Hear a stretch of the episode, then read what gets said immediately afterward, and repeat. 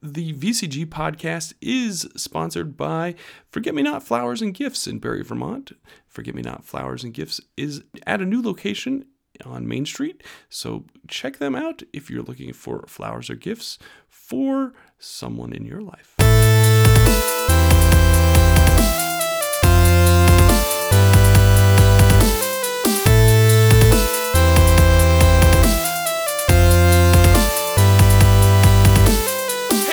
Welcome to the Chaotic Good Cast, our weekly geeky roundtable. I'm your host, Doug Shute, and with me are my fellow casters, Rob Kalajian from a Pawn's perspective, Party on, Doug.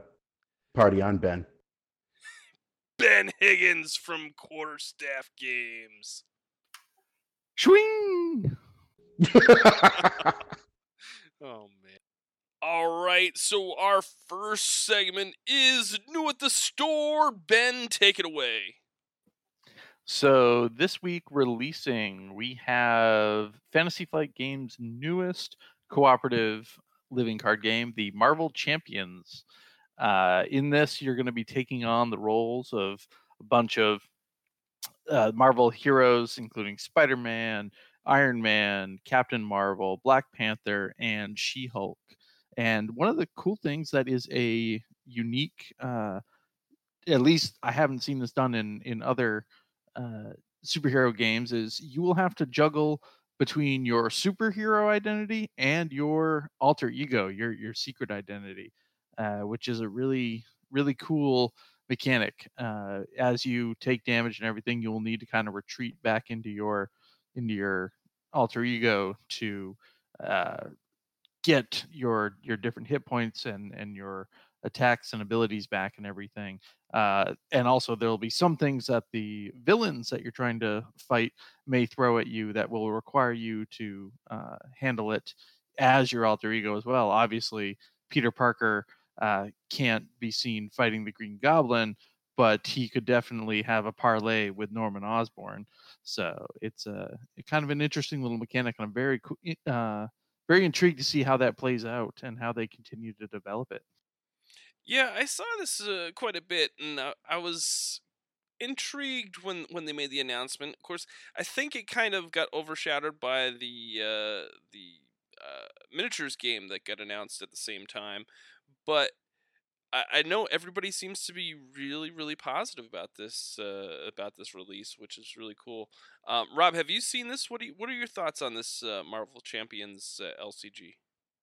I just saw it recently, um, and I I was confused because I thought it was uh, people posting about Legendary, Right? um, but no, it, it looks fantastic, and I'm I'm really kind of digging it. Um, I want to get my hands on a copy for sure. Now, my question is can the market handle another Marvel card game? Because, like Rob said, there's there's Marvel Legendary. There's that other uh, what's that other kind of LCG that Upper Deck has? Um, what what's that called? Uh, I can't remember. Was it Overpower? No, no, it was another. It You're was like thinking of the uh, the versus system. yeah, the versus system. Um, so that's that's another Marvel another Marvel card game. This is a third one. Do is there a market for three of these? I know this one seems to be more like the like a cinematic universe type. Um, just from from what I've seen, at least from the artwork. Ben, what do you? I would I would say yeah. They're they each fit very different roles. The versus system is designed to be competitive one on one game, similar to like Magic the Gathering or, or Pokemon or Yu-Gi-Oh! where you build your deck ahead of time, bring it to the table and and compete against uh, your opponent. The legendary is a deck builder, and as good as it is, it does lack a bit of narrative to it. It's yeah, yeah, there's like a scheme and like a scenario you're playing out, but it doesn't make a whole lot of sense why my deck might have multiple heroes in it and I just play them for attack and defense power and some of these heroes may be shared by other players. So I think it loses a little bit in the narrative aspect with that, which I think this uh, fantasy flight game will definitely uh, really uh, kind of fill that hole. It definitely, uh, with Fantasy Flight ga- uh, games LCGs, they're cooperative ones anyway. They've really built uh, on each one. First one was Lord of the Rings, which is still a phenomenal game. I I play that. Uh, I actually play that digitally uh, through the through the Steam app. Um, and then the new newer one was the Arkham Horror LCG, which took a lot of those mechanics from the Lord of the Rings, kind of refined them, added some new stuff to it, and made a really really great narrative uh, and uh, game within that that HP Lovecraft mythos.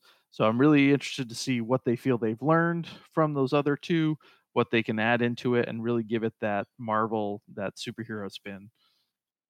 Now, is it just the core set that released uh, for this initial release, or is there any other uh, supplement uh, packs that have come out that are coming out along with it? Yeah, so the um, it is just going to be the core set that releases this week. And one of the cool things about this core set is this is the first uh, LCG core set from Fantasy Flight where you only have to buy it once to get a full play set of all the cards, Oh, which is great. Um, that said, it does carry a little bit higher of an MSRP. It's clocking at sixty dollars instead of the normal forty, which uh, a lot of their LCGs have. But knowing you only have to buy it once instead of two or even three times for some of them um, is is is great. Uh, they have announced a couple of hero packs coming out. There's a Captain America and a Miss Marvel, and then a scenario pack, uh, which will be the Green Goblin, and those will be coming a little bit later this year, as I understand it. Now, who comes in the the core set as as it is right now? Do uh, let me pull these up real Put quick. It right looks like the the. Rhino. Okay. Yeah, looks like uh, Rhino and uh, Shocker will be in there as well, as well as Claw and an army of Ultron drones. Uh, so it looks like a couple of different uh, scenarios for you to play through with just the core set. Uh, in terms of heroes, uh, you can have Iron Man, Captain Marvel, Spider Man, Black Panther, She Hulk. Uh, and yeah, you'll be uh, working against uh, those three uh, villains that I uh, mentioned earlier. Interesting. That's kind of weird. I mean, I guess it makes sense business wise not to include Green Goblin in the core set. This way, it kind of makes people want to buy him. Uh, but it is kind of lame that it's like Rhino and and Shocker. Yeah, kind of the like the, core B. set. Yeah, kind of like the B villains and the. Yeah, yeah, it's kind of bogus because it's it's very obvious what they did there. Yeah, know. it- but in a in in kind of the same way, I can see because they're you know I'm sure they'll be adding new cards for these existing heroes in future releases as well. You know, Spider-Man didn't run into the Green Goblin on his first you know trip out, and and Very true. so you know, you But then, kinda- but then to toss someone like Ultron in there, well, yeah, oh, you know, he's just a he's just a, a mainframe in, in artificial intelligence. What what could go wrong? Look, you know, it's perfectly safe.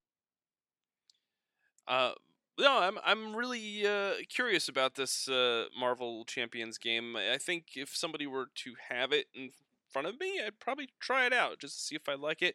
I don't think it's one of those games that I'll probably just go out and rush out and buy, um, but I definitely would try it out, and if I liked it, then maybe I would uh, consider buying it. But Well, if you Oh, have, Ben, if you I'll have, if bring you- one. I was going to say, I, I actually have uh, a few extra copies of these that I ordered in that I normally wouldn't have because we'll be attending the Carnage Gaming Convention. So I will have a copy if uh, the three of us wanted to get together and kind of run through it and uh, maybe try to take on uh, the Rhino or, you know, Ultron. nice. I think that'd be really cool. That would be very cool.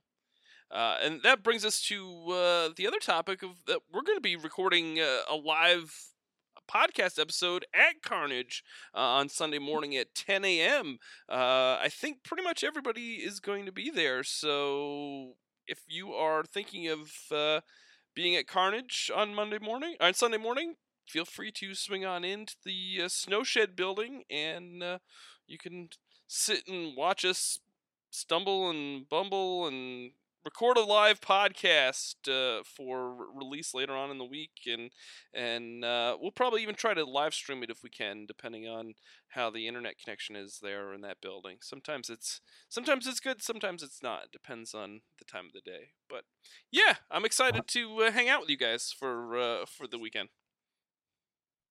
Yeah, sure. I get all uh, gussied up.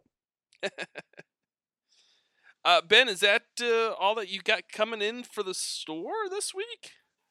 Uh, so one of the other things that's arriving uh, this week is the Talisman Revised Edition, uh, the fourth edition release of this. Uh, and I'm sure a few of our listeners are going, "Wait, what? What? That's a new release?" Uh, so this is apparently the Pegasus Spiel release of the game. Uh, as our listeners may or may not know, this was originally a Games Workshop game that had been published in a partnership with Fantasy Flight Games, and within the last uh, year, year and a half, that partnership had dissolved and they'd kind of separated on their own way. Uh, and it was Games Workshop that was shopping around the game, trying to find another suitable publisher for it. And it looks like uh, the European-based uh, Pegasus Spiel uh, decided to pick it up, and that is uh, it's now back in print and will be back in the store. Um, and they're you know really kind of uh, part of the marketing of it is it's it's 36 year out there, uh, so it's definitely one of you know the original board games uh, that that our gaming hobby uh, kind of broke onto the scene with, and it is. I wonder back. if uh, I wonder if this is the edition where they've added fun into the game. Rob coming in take. hot. Uh, I've played Talisman once, and it was very long and very, very boring. Um, it felt like it, Monopoly, but worse. it definitely is one of those games that is very dependent on a lot of luck uh, to wrap it up, and also the people you're playing with, because you can stab your friends in the back. So uh, I don't, if I don't know if it was the Fantasy Flight Fourth Edition or the Third Edition that that I played, but I just felt like we would go from like the outer ring to the middle ring, and then get bumped back to the outer ring, and then finally make it to that middle ring, and then get bumped back out again. Like it was just, it was monotonous, man. And then I tried again playing on the uh, PlayStation Four, and I was like, oh, maybe it's better in video game form. No, It is Not definitely it is definitely a polarizing game. I know some people that this is their game and it is their uh, their love and they break it out whenever they can. And then there's definitely a lot of people like Rob who are not as keen on it. And I kind of fall into that personally. It's not my cup of tea, so to speak, in what I look for in a board game, but I can definitely see some of the merits in it. Hey, and Monopoly still sells millions and millions of copy- copies a year as well. it does. And, you know, that's not a great game, but yet it still plays. I mean, yeah, it still sells. So, uh, yeah, I, I don't know. I, uh, I have not played Talisman, so based on Rob's recommendation, it's not So Gonna be we're added gonna the we're list. play it at Carnage, right? No, we're not. I will I will turn my car around and just drive straight home if, if Talisman is brought out. Talisman is brought out. I'll just leave. That's it. Oh man, yikes! Uh, I guess uh, we're not gonna get that kind of. Uh, we're not gonna get that sponsorship anymore. I guess. Oh wow. Uh, the uh the the opinions expressed within the chaotic good podcast do not necessarily reflect those of all the co-hosts nor a victory condition game Yeah, we'll say that that that, that is just a Pawn's perspective uh, opinion right there. I'll go official on the record and say that a Pawn's perspective fully uh, validates that position. oh man, that's awesome. Uh, yeah. So you got a couple, couple big names coming in this week, uh, Ben. So you should have should have some pretty good sales uh, based on that. I would think. yeah no it's definitely we're we're ramping into the holiday season here we're going to start seeing a lot of uh spiel releases uh, hitting uh the us kind of market uh, in the coming weeks and then rolling right into black friday and our holiday shopping time so it's a it's going to be a busy couple of months coming up here Uh, November is just the beginning, and it doesn't stop until about halfway through January. Wow. Um, now, one thing we should mention before we uh, close out this segment is that Essen just happened last weekend. Um, did anybody see anything that they were really excited about from Essen? Uh, I know Ben, you kind of keep your ear to the ground about uh, you know most all things board games for the store, and, and Rob, I know you do too, as well.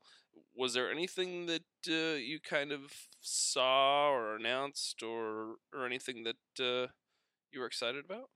I know I'm This putting you on the the spot. this is one of the first years where I, I can't think of anything that really stood out to me um, that I didn't already kind of know about. Uh, I did enjoy the news that uh, Kapow from Two Ton Porcupine got picked up by White Wizard Games. Uh, they're a local Connecticut developer. Uh, I know a few of those guys there, and Kapow is an excellent, excellent game. Yeah, Uh, was, and I'm glad to see that that White Wizard snagged that. yeah he was at uh, or they were at uh, Carnage a couple years back. Yeah, Playtesting and they were. At, it was funny is uh, they were at Boston Fig, and Kapow and White Wizard Games were right next to each other, and I guess that had a a big, uh, you know, big influence on the deal. That White Wizard saw how how busy their booth was, and and people loving the game, and they're like, all right, this needs to be a, a White Wizard game, Nice. and then they signed them, And that's, I mean, it's a huge win for the for the two ton porcupine people.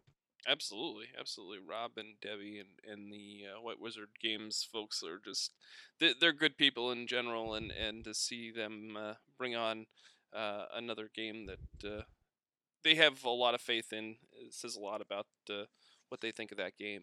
Um, yeah, no, I, Yeah, I no, it's I'm it's awesome. I'm I'm excited to uh, see where that uh, where that goes, and hopefully they can elevate the the reach for that game because that game uh, actually was on Kickstarter and, and was successful, uh, but I don't think it like exploded like a lot of these games do, and uh, I I'm glad to see that it it it hopefully will once it's a finished copy uh, or published copies go out. Hopefully, you can get that oomph that it really kind of deserved because I know a lot of folks were Yeah, I think they've already got some. uh They've got some. I mean, White Wizard already has some ideas to expand it a bit. Oh, because the cool part about the game is you can have heroes and villains which add you know variable powers um so there's a lot of room to just create more content for the game Yeah, and I, I love I love the idea of like building dice and like making the you know because uh, it's it's not just a dice building game.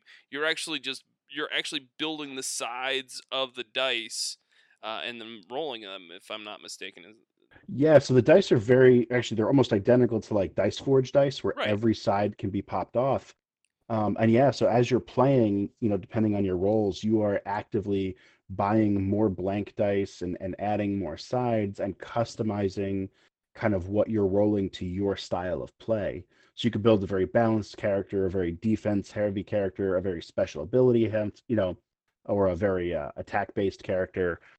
Um, and it allows you to kind of be a little bit, um, you know, flexible. Whereas the you know your opponent is playing one way, well, you can kind of fix your dice up a bit to to counter that. So that was one uh, one announcement. Uh, ben, did you see anything that uh, you were too awfully excited about at uh, at Essen, or was it kind of like Um, a, a kind kind of like a uneventful year for you this year? It was definitely a quiet year for Essen, from what I understand. Um, a lot of the buzz was from, uh, a- and it was very quiet buzz, but a, a lot of games coming out of the the very obscure board game markets. Um, the the the more Middle Eastern games, some games from um, uh, I, Iran, uh, that that kind of area where they're not they're not making these giant big splashes that you see within the the European and the the U.S. markets. Um, so there's a few uh, that visually caught my eye. I couldn't tell you what their names are because all the boxes are in languages I don't speak. um, but I'm definitely trying to trying to research and get some information on that. Um, cool Mini or not did announce that they're going to be doing a Sheriff of Nottingham second edition, which Oh, has me interested in that uh, because that has been a great game, a good seller for us, and uh, it just hasn't been available uh, obviously because they had a new edition in the works. Uh, so I'll be happy to be able to carry that game in again.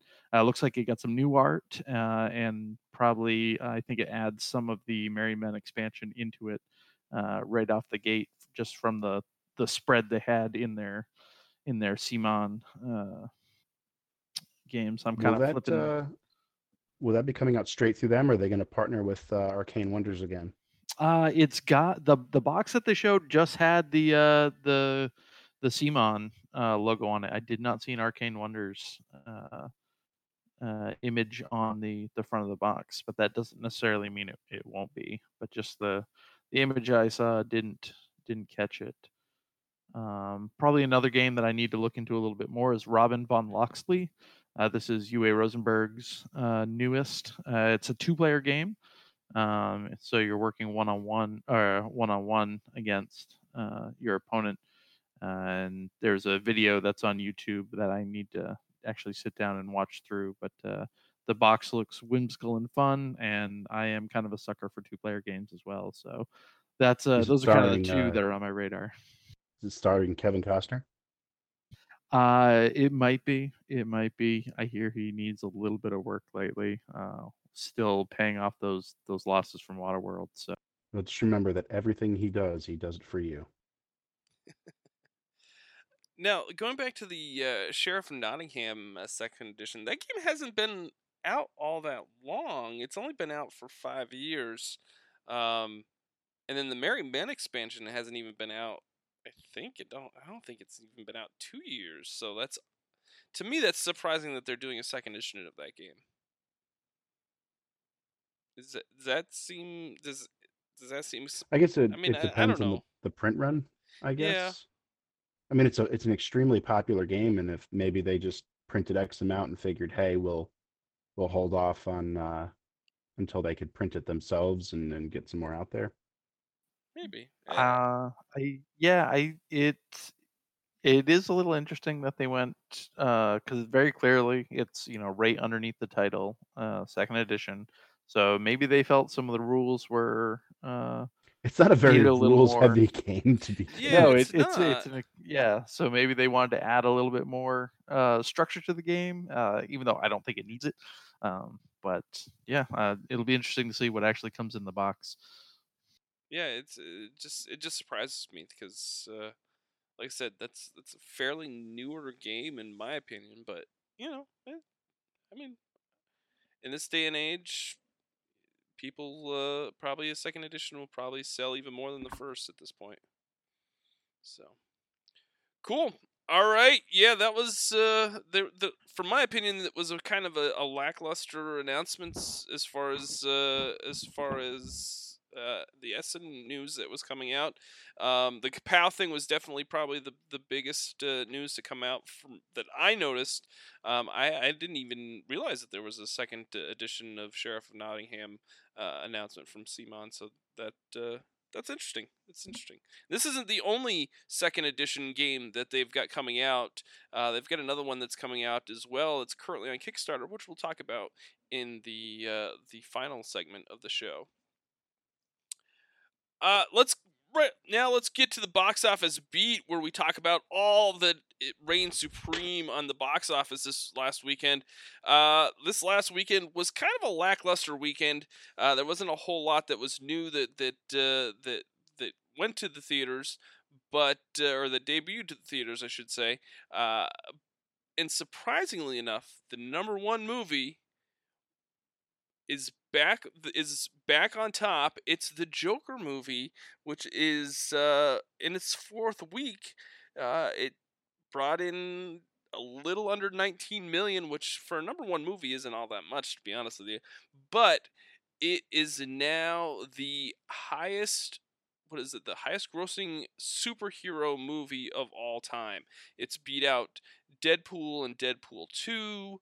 Um, yeah, it, it's just it's doing really well and i think it's going to continue to do well i think it's going to probably stay in the uh, stay in the top 10 for probably the next at least the next four weeks if i'm going to guess um, just because everybody seems to be uh, saying some really great things about it after folks see it. I have not seen it. I do want to see it. I'm hoping to see it within the next week or two. Um, with Carnage coming up, I'm probably not going to be able to see it this week, but uh, it's definitely one of those movies that I, I want to see in the theater just because I think uh, uh, if it's getting this much buzz, I should probably probably see it in the best form that I, can. And uh, yeah, we'll see. Uh, but you guys surprised that the the Joker is back on top?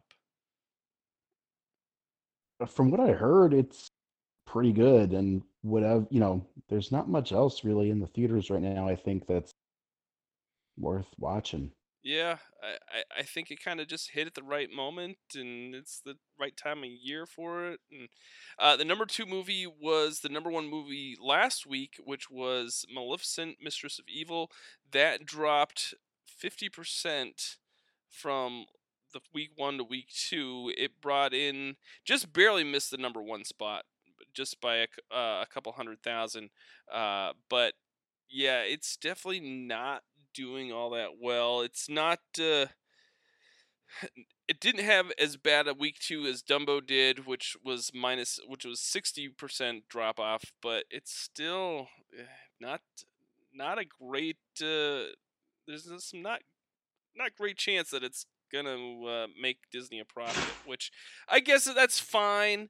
I mean, they can't win all of them you know, I think they they've made up for it with uh, a lot of movies this week. So to maybe have one that doesn't quite do as well as you know most of the others, I guess that's that's okay. Those are the when you're playing the odds, that's that's gonna happen. Um, but they've definitely Disney's definitely had a very very solid year this year. So you know eh, they're bound to have uh, a movie that probably doesn't hit every once in a while. Uh, number three was the Addams Family. Number four was Zombieland Double Tap. Number five was the debut of Countdown. I don't think I saw that what that was about. Oh, it was about a nurse who downloads an app that tells her she has just three days to live. Uh, it brought in nine million, and uh, it's got some lukewarm reviews.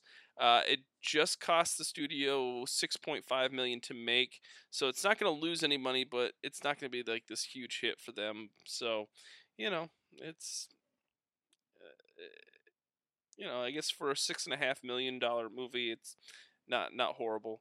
Uh, number six was Black and Blue, uh, which is an R-rated uh, police action thriller.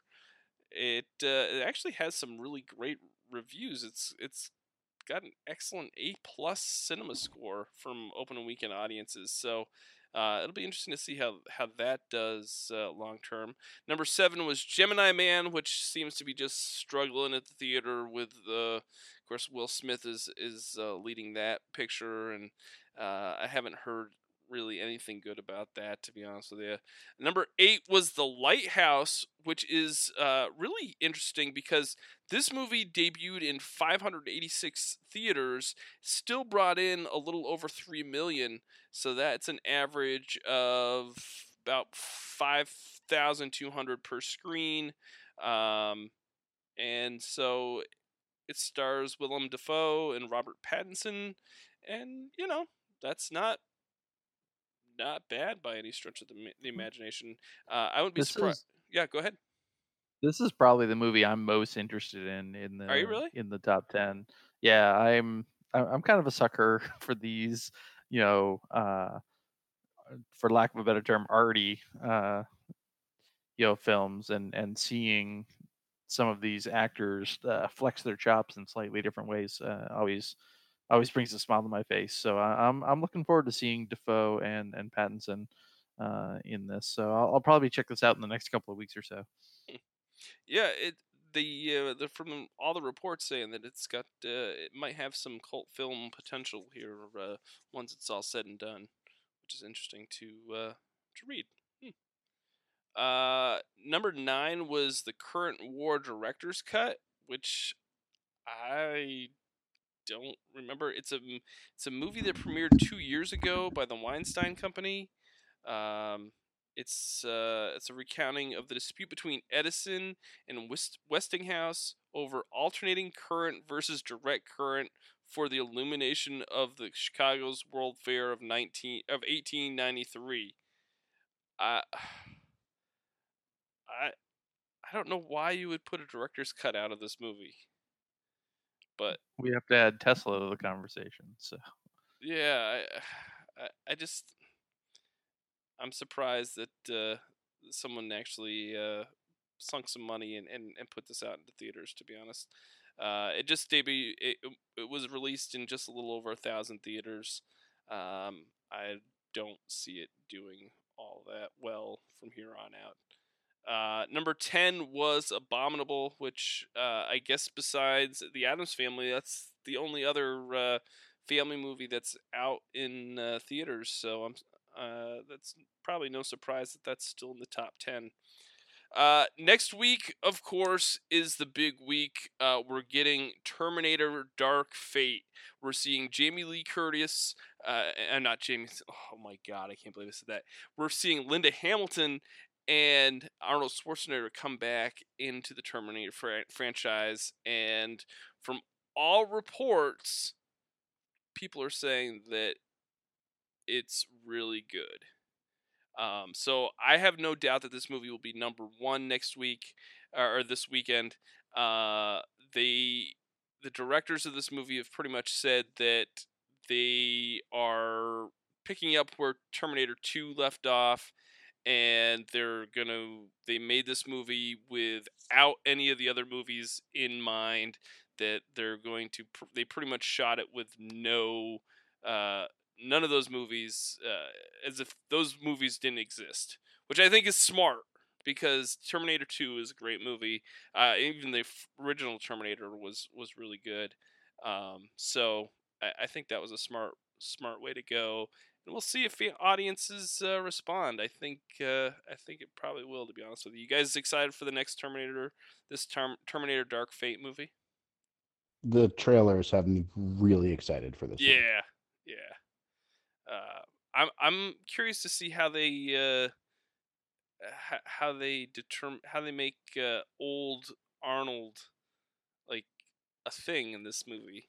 Like that that's kind of like you you wouldn't think that like a uh, a, a- a Terminator would age. So why Well, does he? That yeah, that's the the thing is like number one, how does he? You know, why do they send him back again? Because obviously he went into the right, right. you know the molten metal at the end, and yeah, why make him old? yeah. So so I think I I think I figured this out. Um cuz in uh in the in the earlier movies they talk about how the Terminator was actually modeled off an actual soldier. And I think that that Arnold is playing that actual soldier who they are going to drag into this to help fight against the the, the Oh, so futuristic. You don't think Um, he's a Terminator at all? I I don't think he's a Terminator. I think he's he's he's old man soldier dude ready to ready to kick some butt. And I hey, uh, he looks great. Uh, Linda Hamilton looks phenomenal. She Like does. get it, get it. like I hope I am uh, as good as these two when I get to that age. Yeah, they uh, they definitely uh, the when I saw the first preview of this movie, it just had me amped up because they do look phenomenal for their ages. They look great back on the screen together, and I'm just I'm hoping this this just kind of rejuvenates the Terminator franchise because man, those other Terminator movies have been rough. Like they're they're not good for the most part. Um, so you know, I, I'm I'm glad that uh, we're hopefully gonna get like a reboot, and that's kind of that's kind of one of the things that you can do when time travel's a thing in your movies. You can kind of go back and hit the reset button if you want to. So I think that's smart that they that they did that with uh, with Dark Fate. So we'll see. Uh, I, I- have no doubt though that uh, it will knock Joker off the number one spot, but uh, uh, I still think Joker will do pretty well over these next few weeks because I think um, Phoenix will get a lot of buzz going into the uh, was it the Oscars and all that. Uh, is that the uh, Academy Awards? That, and that uh, uh, he's gonna get he's gonna get a lot of buzz for that uh, coming up here soon. So anyway, that was the box office beat. Uh, a lot of uh, cool stuff that uh, should be coming out here in the last part of the year. So stay tuned. I think uh, I think you know it's just gonna be crazy here to close out the 2000, 2019 year. But the year in general has been down a little bit. But I think it's about to uh, bounce back because we all know what's coming in Jan- in December. St- this little movie called Star Wars Episode Nine. That movie is gonna break records. I'm telling you right now, that movie's gonna break records. Hasn't it already broken a record? Oh, has it? broke. Uh, it broke. Uh, I believe ticket pre-sales. It knocked uh, Avengers out. Did it really? So Uh, That doesn't I, I believe me. I believe I saw that somewhere. Wow. Wow. So, yeah, uh, it'll be interesting to see what uh, what the year does here uh, for totals once it's all said and done. So now let's get to the story comic pop culture corner brought to you by storycomic.com. We're going to just talk a little bit. Barney's not here on this episode, so we're just going to talk a little bit about some of the pop culture stuff that uh, has been announced, and some of it actually was announced today. Uh, we're going to start with the announcement that uh, Cloak and Dagger, uh, the uh, Marvel show that uh, on Freeform, that was canceled after two seasons. Did you guys ever watch Cloak and Dagger? I wanted to because I'm a huge fan. Um, I never got around to it. Yeah, I didn't either. Um, I uh, I I don't have access to Freeform through the streaming services that I use to consume my television. Uh, but like like Rob, I was a big fan of these characters in in the books, uh, and so I'll I'll probably try to catch up with the couple of seasons eventually, but uh, wasn't able to when it was on. Yeah, I, I didn't get a chance to uh, to watch it either. Um, I, have been watching a couple of the other Marvel shows that are on uh, Hulu, uh, or maybe there's just one. The Runaways is the one that uh, my wife and I have been watching. So, uh, but hopefully we'll we'll get a chance to uh, watch Cloak and Dagger at some point. But yeah, it's too bad that uh, that one didn't quite take off as uh, I think that they were hoping it would. Uh, so that was canceled after its second season. The uh, the other news was that uh, Cartoon Network's uh, Adventure Time has been picked up by HBO Max. Uh, and HBO Max has branded the resurrected series as Adventure Time Distant Lands, and they're Hmm. going to be going to uh, they're going going to be going from those half hour episodes to four one hour specials uh, in 2020, which I think is odd that HBO Max would pick up Adventure Time. Is that is it that kind of odd to you guys, or is maybe I'm just different? Maybe I'm totally. so on that. Adventure Time is is one of those shows that like you know at one point the kids really wanted to watch and so I had uh, I had downloaded them and watched them by myself Mhm. up and you know for a few seasons and okay yeah so like I decided it, it wasn't appropriate really for the kids their age and then like there were some episodes that were like horror tinged that actually like really creeped me out Wow. um i yeah it's it's definitely a show that i really cannot picture who the the target audience is but i think it kind of makes a, a fit at hbo Okay. Okay. Yeah, I've never watched Adventure Time. Well, I've I shouldn't say I've never watched. it. I've watched a few episodes, um, but uh, it's not not been a show that uh, I've actually sat down and like watched episode after episode. It uh it's surprisingly um smart okay. for such a dumb cartoon. Um you know issues that they touch on especially later in the series are are just really cool. Um, but i think it's things that are would be lost on younger kids and i think a lot of adults probably wouldn't see it as a, a show they'd watch because it is so so so goofy um, so like i said i know i know it's hugely popular but it's just it's hard for me to picture who the audience really is Uh, the other announcement that uh, that I think just was released today was that the CW is developing another Arrowverse show, uh, Superman and Lois Lane. Uh, it's going to be a one-hour show uh, for next uh, next season. Uh, it follows the same characters that played Superman and Lois in the Arrowverse, and uh, yeah, it's interesting that uh, that that they're putting out another show for the Arrowverse. Uh, I know we talked a little bit about this before we went live, uh, Rob, but uh, you're okay with that. You seem to be enjoying these Arrowverse shows. I mean, from what I what I've seen, you know, I know my kids are enjoying them. Uh, I know that they're still they're still popular, Mhm. um, and I love that they they cross over so much. Right? Um, I think it's it's definitely better than the uh, you know the DC movie universe. Yeah, yeah. Um, Which is and I'm I'm really hoping that uh, I'm really hoping that Dean Cain makes a cameo in this new show. Oh, that would be that would be pretty cool. Um, yeah, you would think that the DC universe, especially this Arrowverse, they've seemed to kind of made it to make it work. They've kind of figured it out. Now, why can't they do that with the movies?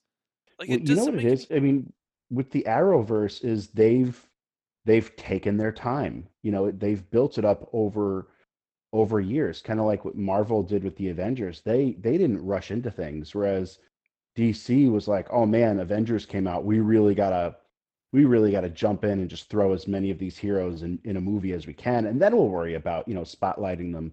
I think that was their their big mistake is that you know we had Batman versus Superman was just a jumbled, cramped mess. Uh, and then we had Justice League, which was a little bit better, but still, you're not, you weren't invested in these characters at all. Where by the time Avengers came out, I mean, we had several Iron Man movies and and Captain America and Thor, and I mean, these are characters that you've had years of of uh, relationships with. You know, Right. as much as we wanted that Avengers movies, you know, that Avengers movie right away, and it was like, oh my god, we have to wait how many years till it comes out? It paid off when it finally did because we were vested at that point. DC just, I mean, threw it right out there with a brand new Batman, uh, a Superman coming off a a movie that wasn't bad but had an ending that many many people hated. hmm Um, and then they took that Superman and they made him just very moody, um, which you know is not a Superman character. And then you toss in, you know, Wonder Woman and and Aquaman, and it just didn't work. Didn't work at all. Yeah, yeah. I, I wasn't a, I wasn't a big fan of uh, any of those movies. Um, yeah. I, I like I like the Wonder Woman movie. Oh, I hear do like that Shazam one, is yeah. good. Um, I didn't like Aquaman. Uh, I didn't even watch Suicide Squad, Uh, which I guess is part of the the universe. Yeah, yeah. uh, Sydney actually, uh, my daughter actually didn't mind Suicide Squad all that much. Um, you know, it wasn't great or anything. I think Wonder Woman was definitely the the one that I liked the best, and it definitely, uh, if any of the DC movies are going to model after any of the others, I think that's the one you kind of uh, point to and say, "Hey, we need to kind of emulate the, this type of movie." Um, Aquaman wasn't too bad.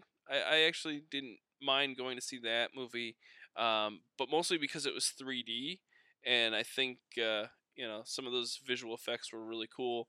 But uh, I don't think I haven't gotten it out on uh, on DVD, so it wasn't really one of those ones that I really was all that excited about. Uh, I think uh, B and I made it like an hour and a half in and then gave up. Like we were just oh, really? With bored. Aquaman? Yeah. Yeah, And I thought I was gonna like it. Like I love Jason uh, Momoa or whatever his name is. Um, you know, he seemed really cool, and the action sequences were great, but it just felt like it was just crawling yeah. um, and just trying to forcibly move itself forward. Yeah, um, that's that's valid. Um, and then they've got uh, what they got another Harley Quinn movie that's coming out. Um, Yeah, course they- technically it's a Birds of Prey movie, but it has like a Harley Quinn subtitle yeah. or sub. Uh, yeah, So I, well, I mean, th- I you know why that that- is. it, that movie's going to suffer from yeah, uh, the whole Batman versus Superman thing of bringing everyone into it. It's it's going to be muddy and and just my opinion. I give me a Harley Quinn movie or give me a Birds of Prey movie, but trying to put them together, I think you're just going to lose a lot of the the narrative thread on that. Yeah, absolutely. And I'm I'm sorry. I'm I'm just of the opinion that the the character of of Harley Quinn has gotten worse and worse over time.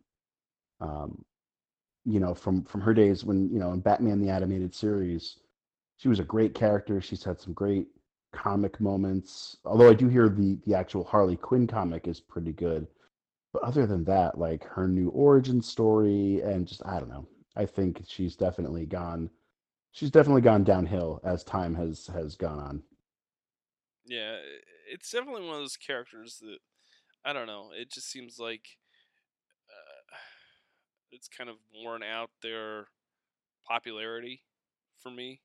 Like it seems like every single person at either a comic book convention or any kind of convention is either in Harley uh, cosplay or Deadpool cosplay or a Negan cosplay.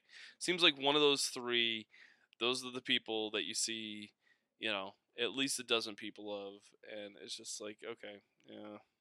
Eh. And all three are very easy costumes to do. Yeah, exactly. It, it just, I don't know. It, it, I think those are just characters that, that kind of, after a while, they hit saturation and you're just over them after at least with me i don't know maybe i'm speaking you know out of turn and and not everybody feels that way but seems like for me okay yep that's unless it's unless it's some sort of really cool take on that character that i hadn't seen before like one person i saw i'm trying to think of like the the, the deadpool that i saw uh, at uh, granite state now I can't think of it, but it was it was a really unique take on Deadpool, which I was like, oh, okay, at least that guy's uh, trying to be a little creative and and uh, bring something new to the table. So that was pretty neat. But uh, yeah, yeah, I, I don't know. I think at some point you're just gonna saturate, you know, the popularity and just like people are just gonna be like, okay, yep, enough's enough. Let's move on to something else. And and I think that's probably where that Harley Quinn movie is gonna hit right about at that point. And yeah, I don't know. I don't think that's good for DC.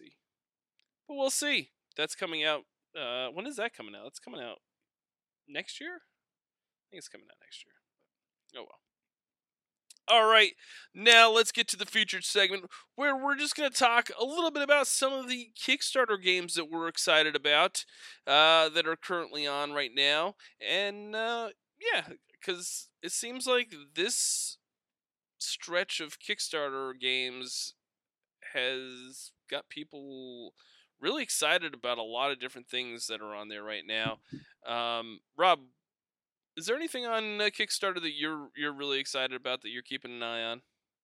Yeah, my buddy had pointed this one out to me, and it's uh, Scavenger. Yeah. Which is uh, a fifth edition book, and it's kind of like a, is it like almost like a Bronze Age type setting. Um, it just looks really cool. The artwork is is fantastic. Um, you know, I was looking through the the Kickstarter page, and just everything about it is kind of clicking the the right buttons for me. I think it's by a company called Shardstone. Mm-hmm. Um, that sounds right. Yeah, so it says it's a world of alien adventure and apocalyptic survival. Um, but with this kind of Bronze Age feeling to it. So it's not like, uh, yeah, it's. I mean, it's it's this weird fan. I mean, it almost reminds me of a dark sunish type setting. Mm-hmm, mm-hmm. Um, and I know they're you know they're very different, but it's the closest I can think of. Uh, and there's been a lot of 5e stuff coming out. There was the Cthulhu mythos. There was the you know the the Greek pantheon one. There was Fireland, which looked great, but I think this one's got me the most excited. Um, I have not backed it yet, but I am definitely definitely keeping keeping an eye on it. Well, here's the thing. Here, here's what I I saw this when it launched in Kickstarter because I pretty much keep an eye on Kickstarter every single day. Um, I, I clicked on it thinking that it was going to be its own RPG. And then once I saw that it was a 5e campaign setting, that actually kind of turned me off a little bit.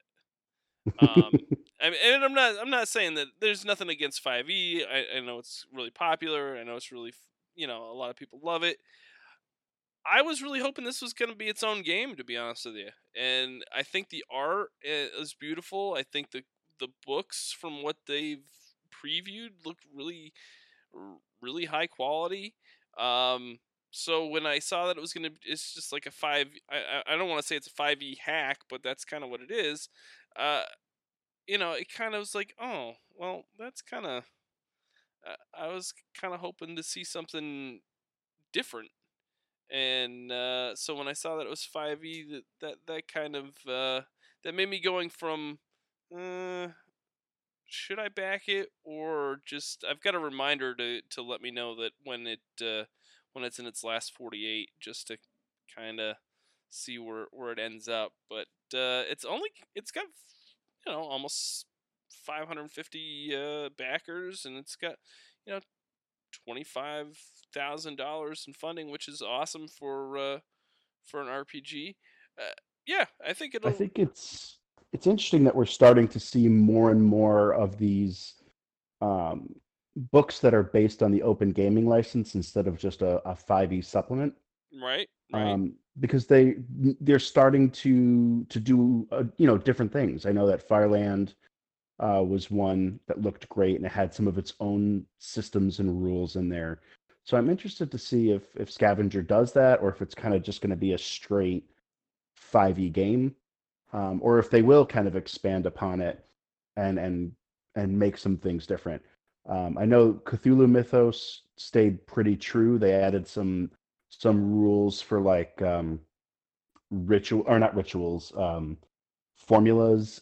So non spellcasters could do a certain type of magic, and then they added in um, you know fear and uh, and sanity. Um, and and Farland has some different magic stuff that goes along with it. So it's kind of nice to see fifth edition being expanded a bit. Yeah, and, and I, I don't mean to come off as, as negative with with five E. I I just uh, and I, I think it's cool that people are taking that template and kind of doing their own kind of things with it. I, I was just hoping that you know the the indie RPG lover in me wanted to see something that was was uh, different and uh, you know because the art and and everything is just it's so uh, it's not not typical and and uh, you know I was hoping that maybe the the that I was gonna get something not typical with uh, with with that uh, with that project. But it still looks awesome, and I'll probably yeah, I'll probably back it once once it's all said and done. But you know, you got to go out and back uh, versus Kickstarter Part Two, versus which is uh, yeah. So uh, Thomas Deeney, uh, he was actually I used to write with him at Purple Pawn. He's done a lot of uh, graphic design and, and layout for RPGs like uh, Underworld Armies and Seventh Sea, uh, and a bunch of other stuff. Uh, he came out with these kind of little mini RPGs that come in like a trifold booklet based okay. based on the uh, versus M system. Oh yeah, yeah, yeah. Okay. So the first three were like um, versus Mirror Shades. There was versus Pirates, versus Empire, and versus. Oh, there was another one. Uh, and this time there's like versus mechs versus Hitler um, and a couple others. So he's he's kickstarting these. It was a very low funding goal because they are just these little trifold booklets on their like, kind of little micro RPGs. Uh, but they're really cool. I think his campaign for this one has maybe uh, maybe a day, day and a half left. Uh, but you can get in at a pretty good price to get you know four four more of these booklets uh, and the production value, if anything like the first one, is is awesome. Nice. Um, and they're just these little portable RPGs you can bring with you. They're very thematic. Um, so yeah, that's another cool one to check out. And I think it's just versus Kickstarter Volume Two or Part Two. I'm, I'm looking it up right now. Um, now the versus uh, versus M engine is is that what that's what it uses? Is that what? Yep. Yep. And that uses a deck of cards, if I'm not mistaken. Yes. Yes. So it's uh, it's card based. Uh, very simple, um, but just really cool. Very cool. Very cool. Yeah, it's just called Versus Kickstarter Two. Check that out. If you want to drop the link in the uh, the Discord chat, you can go ahead and do that, Rob, if you Rob, if you don't mind. Uh, and I'll remind folks that if they would like to uh, tune in and listen to us uh, record the Chaotic Good cast live on our VCG Chaotic Good Discord server, you can every Monday night at nine. Uh, we hop on here and uh, yeah, we record it for folks to listen to live, and then you get the edited version in podcast form. Uh, let's see here. Uh, Ben, are you? I know that you're not a huge, uh, huge Kickstarter uh, person for, uh, you know, uh, being that you're. I mean, I guess you do use it for the store from time to time. Uh, is there anything on Kickstarter that you're you're kind of uh, keeping an eye on at this point? Uh, one of the games that uh, that I'm looking at is uh, Gamelyn Games. Uh, they're Tiny Epic Dinosaurs. Yeah. Uh, they've they've done a bunch of these tiny epic games, which are are fantastic. They normally retail for 25 30 dollars. They come in a little uh, a little little box that you can throw in a, a purse or a backpack, uh, any small bag, uh, your your cargo pants pocket, uh, and they are full games. They are they take you know 45 minutes an hour to play usually, um, and they've done uh, takes on resource management, pick up deliver. Uh, they've done uh, player combat games, uh, area control. Uh, so the Tiny Epic Dinosaurs is their newest one, uh, and as of the publication of this uh, podcast, they'll have about four days left to go, four, three or four days left to go, uh, and this looks like it's you know kind of almost Jurassic Parkish. Um, your your uh, it's a worker placement, resource management kind of style game with some Euro game mechanics, uh, and you are collecting and, and raising your dinosaurs. And one of the the hallmarks of these tiny epic games they always come with really great meeples, uh, and this one has apparently over seventy different dino meeples. Uh, so that's going to be a, a definite selling point for people who may not want to play the game, but may want a lot of little wooden dinosaur figures. Absolutely. I love that Gamelyn even released like a little board game bag made specifically for holding tiny epic games. Yeah, yeah, Um, like yeah, I saw that. So it's like it's like a you know looks like a board game bag. It's just tiny, and it holds I think what six or eight of the tiny epic games. Yeah, yeah. No, it's uh they they've been doing some really good stuff and that's that little tongue in cheek kind of cuteness is uh, they found their their mark in the industry and they are just knocking it out of the park every time.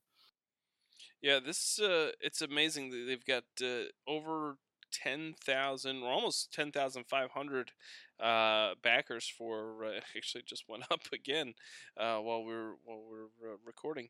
Um it just it's it's amazing that uh, they've been able to just build a brand on such a small board game line, but yet the games are decent. And uh, of course, some are better than others, I think. But uh, it just it's it's amazing that they can uh, they just pull in that many backers and that much funding each time they go to Kickstarter. Um, and I think Scott Almes has uh, designed all the Tiny Epic games, if I'm not mistaken, right? Believe bel- that is correct. Yeah. I believe so. Although I, from I, I saw it a while back ago. I don't know if it's still happening. Um, but they had announced like they were going to be doing a, a tiny epic at Gloomhaven. What? Um, yeah, it was a while back ago. I saw it. No. uh, him and him and Isaac.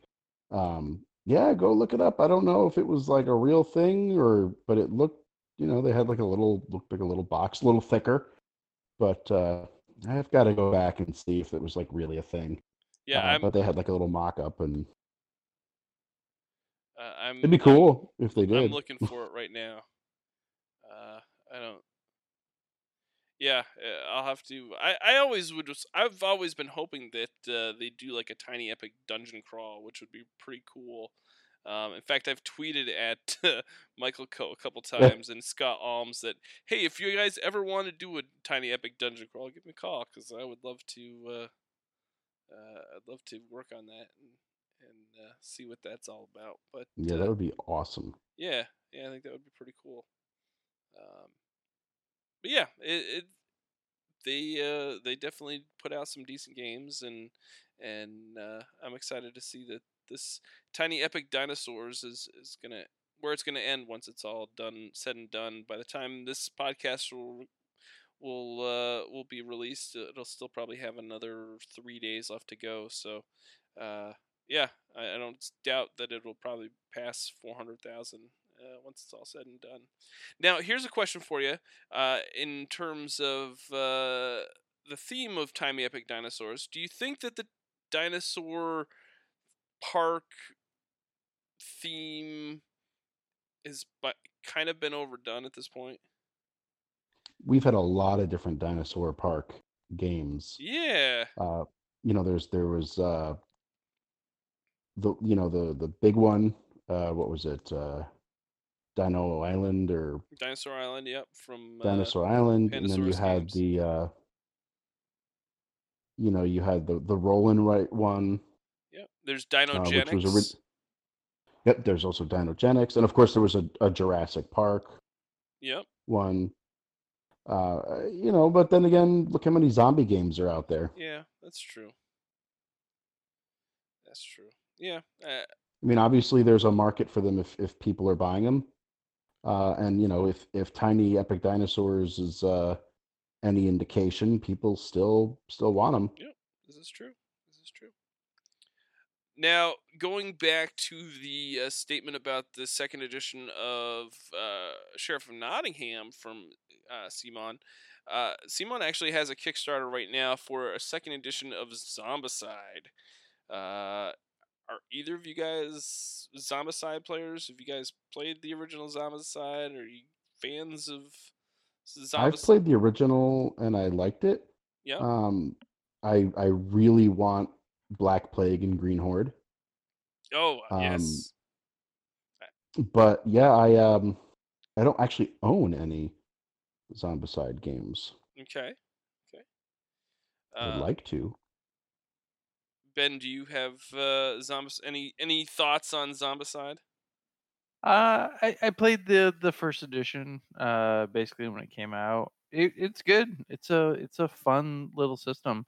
Um, definitely, I think they kind of saturated the market the first time around with all the uh guest artist things that you could get and add-ons and everything, and then Black Plague and Green Horde. So I'm kind of kind of curious what second edition is really bringing to the table that uh, sets it apart from someone who may have already invested hundreds and hundreds of dollars in in Zombicide.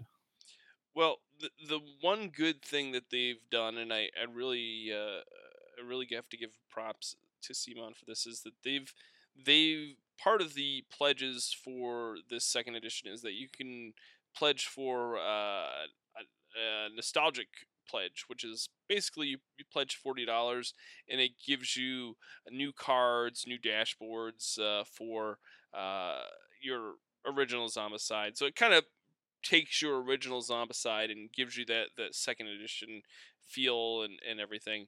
Um, yeah, I the the second edition is is definitely uh, more streamlined from what they said.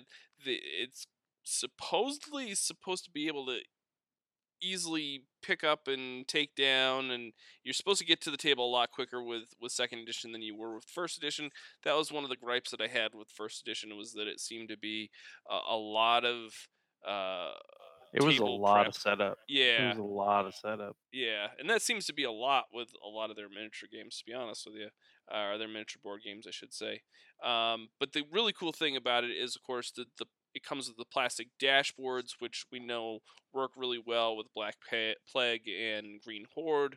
Um, yeah, I, it'll be interesting to see how, how well it does. It's doing really well. It's got uh, uh, it'll be interesting to see how it how it ends up. I should say. Uh, right now, it's almost at 1.7 million, which is pretty decent. It's got a little over a week left to go. Um, they've announced a whole bunch of stretch goals, of course, and they're doing this thing where every day they they release a new zombie sculpt. So you get like I think today's uh, zombie was a pizza delivery driver or pizza delivery, uh, yeah, pizza delivery driver, which was pretty cool. Um, and they've got some sort of house rules for each zombie, which is kind of neat that they've they've put that much uh, thought and everything into uh, the stretch goals for uh, for this campaign. The other thing that they've just announced today is a travel sized zombicide. Have you guys seen this yet?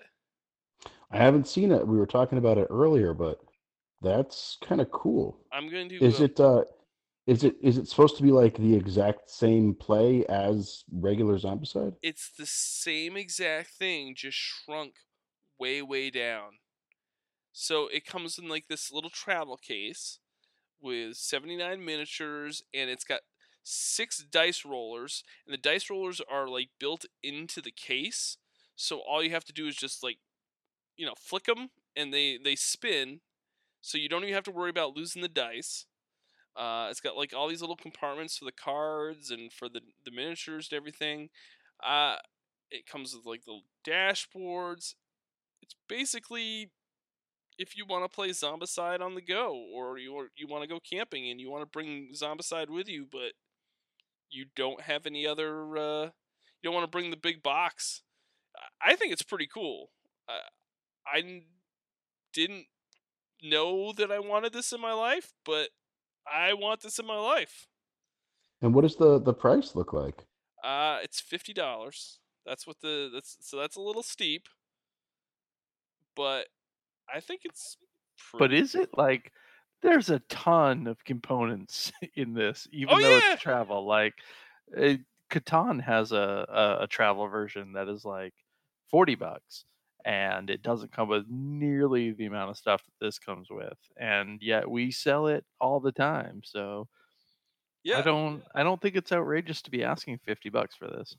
and if you look at it, it comes with like the little doors and and it comes with uh, the little spawn and exit tokens and and it comes with mini miniatures, which I think is hilarious because you know evidently we need our miniatures even smaller now.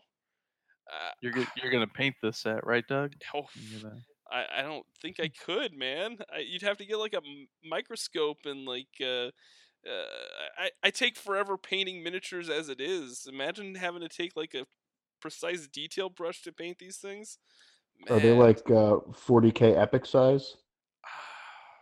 I don't. They probably are. They're not very big, Damn. But no, they look they look about epic size. Yeah, That's that's tiny. How do you even play with them? well, I don't know. I you just oh man, I I don't know. It just it's it's interesting. Uh, but yeah, I I definitely would love to play Zombicide more, and lugging a big box and having to set everything up kind of hinders that. So this is a great uh, a great alternative. Now, here's my qu- question. Of course, you can't really get this add-on, and of course they they they announce it as an add-on for uh, the Zombicide Kickstarter. You can't get just Travel Zombicide with this Kickstarter. You have to get like a pledge in order to add it on in the uh, the pledge manager. So you kind of have to have one version of Zombicide in order to pick up this travel Zombicide and and uh, off the Kickstarter. I'm assuming that this will probably hit retail anyway. I'm hoping I'm hoping that this travel Zombicide uh, for second edition does really well, so they'll go on and do it for Green Horde and, and Black Plague as well. Because I would love to have travel versions of those games too. Actually, I'd love to have I travel versions have of the original. what's that? I would just love to have the originals. Yeah, that's uh, that's true too. Uh, I I do have which I I do have, but again, it's just the setup and everything and lugging the big boxes around just kind of sometimes is a pain, and I want to just put it in my backpack and go and play play these games a little bit easier.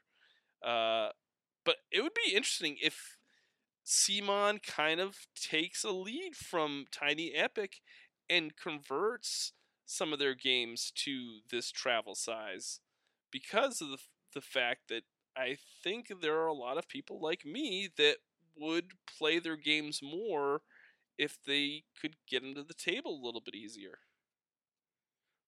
You know? I uh think that would, you know, for for for gamers like us, like when with the kids, man, yeah. if it takes me too long to set up a game, they're they're done.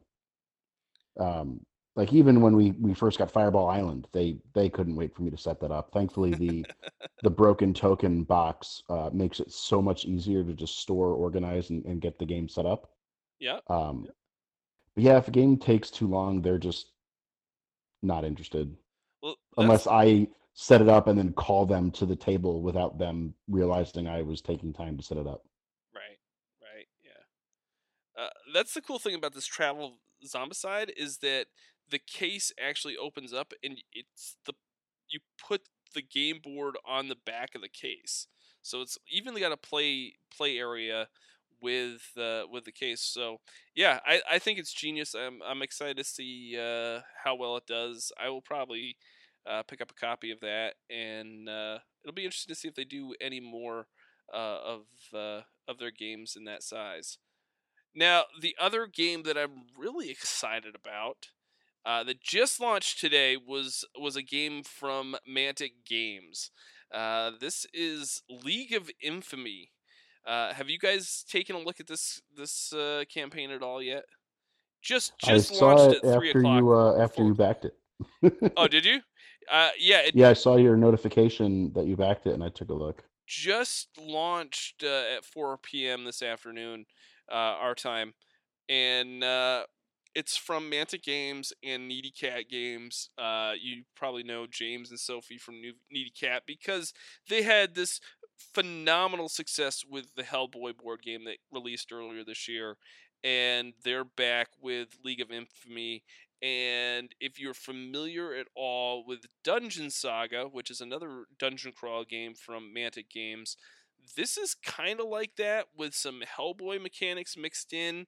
Only this time you're not playing as the heroes, you're playing as the villains in the dungeon crawl, which I think is a cool take on the whole dungeon crawl uh, theme. Uh, yeah, so you're playing all these bad guys and you're trying to like I think you're trying to like mess over the elves that are the good guys.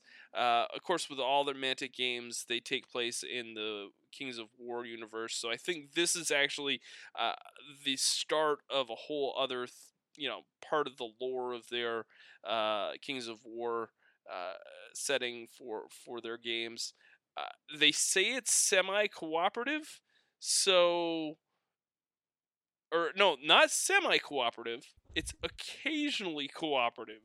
So not only are you trying to uh, backstab and or you're not only are you trying to like uh, you know de- decimate the the elves and the good guys in this dungeon, but you're also supposed to supposed to backstab your your your fellow players uh, at the table, which I think is interesting. So yeah, I, it should be a huge hit for them. I'm guessing uh, it hit its funding within the first hour and a half that it was on. Uh, it's uh, yeah, I, they got some really great minis.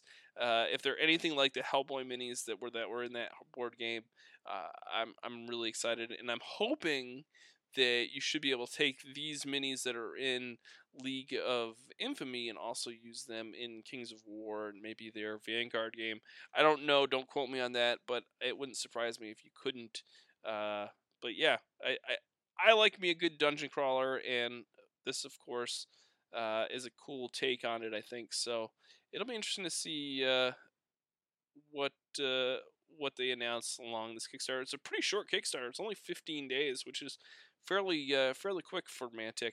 And yeah, I, I I I think if it's like I said, if it's anything like the Hellboy game, this should be a big big success for uh, for Mantic and for Needy Cat. So yeah, that's uh, those are the things that I that we're excited about on Kickstarter. Uh, if you're excited about something on Kickstarter, why don't you uh, let us know on social media? Uh, tweet us at uh, at Doug VC Gaming, or uh, you can also hit us up on uh, the VCG Facebook page and, and, and shoot us a message there and let us know what what you're excited about uh, on Kickstarter. There's a whole bunch of different products, uh, projects on there that uh, I didn't even mention that I know that uh, a lot of other folks are, are uh, excited about as well. Well, that's going to do it for this week of the Chaotic Good Cast. It was chaotic, but it was so good. I want to thank my fellow casters, Ben Higgins from Quarterstaff Games and Rob Kalajian from Pawn's Perspective. Thank you so much for tuning in. This has been the Chaotic Good Cast. We'll see you next week.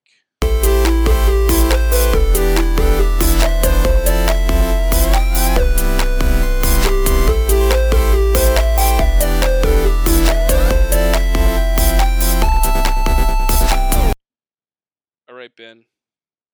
Pants parody song, or are you saving it for Carnage? Pants! Ah! Saviors of our podcast. Pants! Ah! We love every one of them. Pants! Ah! They're a miracle. Uh, wow. wow. How do, if I'm that's the if that's the Got warm up for Sunday, this is gonna be amazing.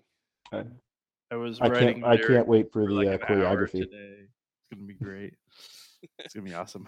Bob, be. Bob uh, in the chat in the chat says claps to the pants song. That's awesome.